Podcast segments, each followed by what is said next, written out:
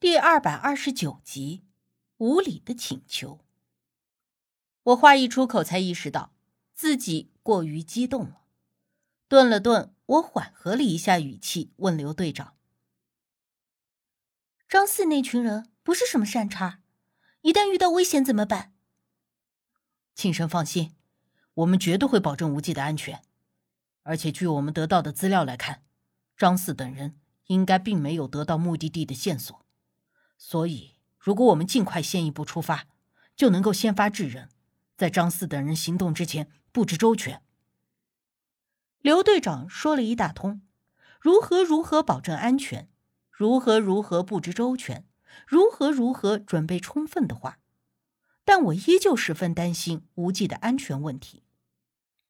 我在桌子下轻轻拉无忌的衣角，示意他不要答应刘队长的提议，毕竟这件事儿。跟我们没有什么直接关系，即便不答应刘队长，也不能把我怎么样。而且去了，不但讨不到好处不说，还很有可能因此而面临不可获知的危险。刘队长见无忌沉默许久，没有答应，他又转而说，也知道这件事儿有点强人所难，即便无忌不答应，也依旧很感谢他对于这件事给予的协助，但是。不管无忌是否答应，他们的人都会前往这个地方调查，希望无忌不论是去或者不去，都能够协助翻译出那些情文，因为那些信息或许会有很大的帮助。云云，我听了忍不住在心里翻了个大大的白眼儿，这简直就是占便宜没占够啊！但是嘴上又不好多说什么，而且见身边的无忌。脸色也不是很好看，想来应该是不会答应这件事的。但是让我没有想到的是，刘队长的话音刚落不久，无忌忽然开了口：“可以，我答应你们。”真的？刘队长惊喜的睁大了眼睛，不敢置信的样子。无忌颔首嗯的应了一声，而我在旁边惊得说不出话来。他为什么要答应？可接下来无忌说的话让我更是差一点一口气噎着自己。他说：“条件是带着庆生一起去。” What？他不但答应了刘队长这个无理又唐突的要求，竟然还附加条件带上我。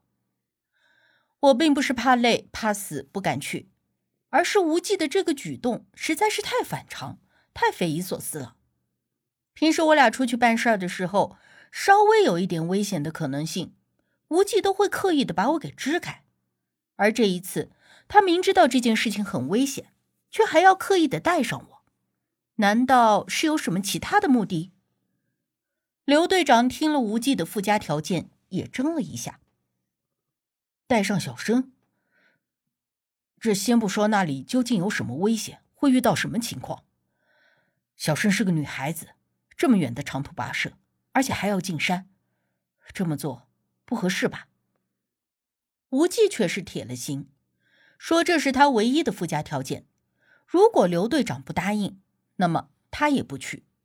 而且翻译晴雯的事儿也另请高明。这简直就是把刘队长的软肋抓在了手里，容不得他不答应。这，刘队长显得十分为难，转而又看向了我，问道。小申，你真的也要去？那里并不适合女孩子啊。刘队长心知无法说动无忌那性子，就想着要从我这头下手，以为我会拒绝，那样他对无忌也就有话说了。但是我十分的信任无忌，虽然暂时我不知道他这么做的目的是什么，但我依旧选择信任。我都听无忌的安排。我直接一句话。堵住了刘队长的心思。后来，刘队长又沉吟考虑了一下，可能是实在拗不过无忌，最后就只能答应，还忍不住跟我们吐槽说：“因为带上了我，所以之前的布置规划又要重新调动做安排。”我心说：“你跟我吐槽也没用啊，打心眼里我也没想去。”离开了警局之后，我就问无忌：“为什么要答应刘队长这个请求？”即便最后一切顺利，对我们也没有半点的好处，平白受累。虽然后来刘队长说会按照特别顾问给我们相应的报酬，可是我知道无忌根本就不在乎这些钱。无忌开着车，语声淡淡的说：“因为原本他也是想要去一趟，虽然和刘队长一行人同行可能会有点不方便，但有弊也有利，最起码有刘队长的人护航，我们可以少操点心。”你原本也要去，去做什么呀？我听了更是惊讶。我记得早前无忌就对我说过，那张人皮上有神女的诅咒。谁碰谁死，而且也多次强调过，地图上标注的那个位置十分的危险，甚至让刘队长他们都不要追查。怎么现在却突然变了呢？因为那里或许有你需要的东西。他说着，看了我一眼。我需要的东西？我没有什么需要的东西啊。他这话把我说糊涂了。无忌顿了顿，才说道：“到那个地方去，或许有办法解决我身上的麻烦，所以他才会答应了刘队长，更要求带着我一起去。啊，那个地方能让我变成正常人？”我惊讶，甚至是惊喜。只是有这个可能，但暂时我还无法确定。无忌轻浅颔首应道。虽然说一直以来我的生活方面并没有受到什么影响，可是也不能一直靠镇魂玉压着这么活着。世事多变幻，一旦哪天巧合之下这镇魂玉摔碎了、丢失了，那我岂不是有可能就灵魂出窍，而且还是回不去的那种？所以，即便没有因此影响到生活，我也依旧隐隐的担心这东西。就像是怀揣着一颗生鸡蛋，虽然无伤大雅，不耽误什么事儿，可总会隐隐的担心这鸡蛋别不小心给弄碎了。那种心里总提着一根丝线的感觉，十分的不轻松。所以听了无忌的话之后，我顿时对这次出行期望甚高，甚至希望明天就立刻出发。但是眼下正好赶上了过节。所以，刘队长与我们商量，在节后出发，正好这段时间也可以多做一些准备工作，确保万无一失。我和无忌直接回了东坎子村接大姑。进了村子，路过超市的时候，见那里围了一堆人，不知道是在干啥。我寻思着，不会又出了什么事儿吧？车子在大姑家门前停下，我和吴忌刚一下车。就看到了大姑正和一个大姨往外走，脚步匆匆的看到了我们，愣了一下。你俩咋回来了？大姑问道。我和无忌来接你回城里过节呀。大姑，你这是要去哪儿？我奇怪的问。大姑指了一下前头，有个女的，好像闹邪病，我去看看。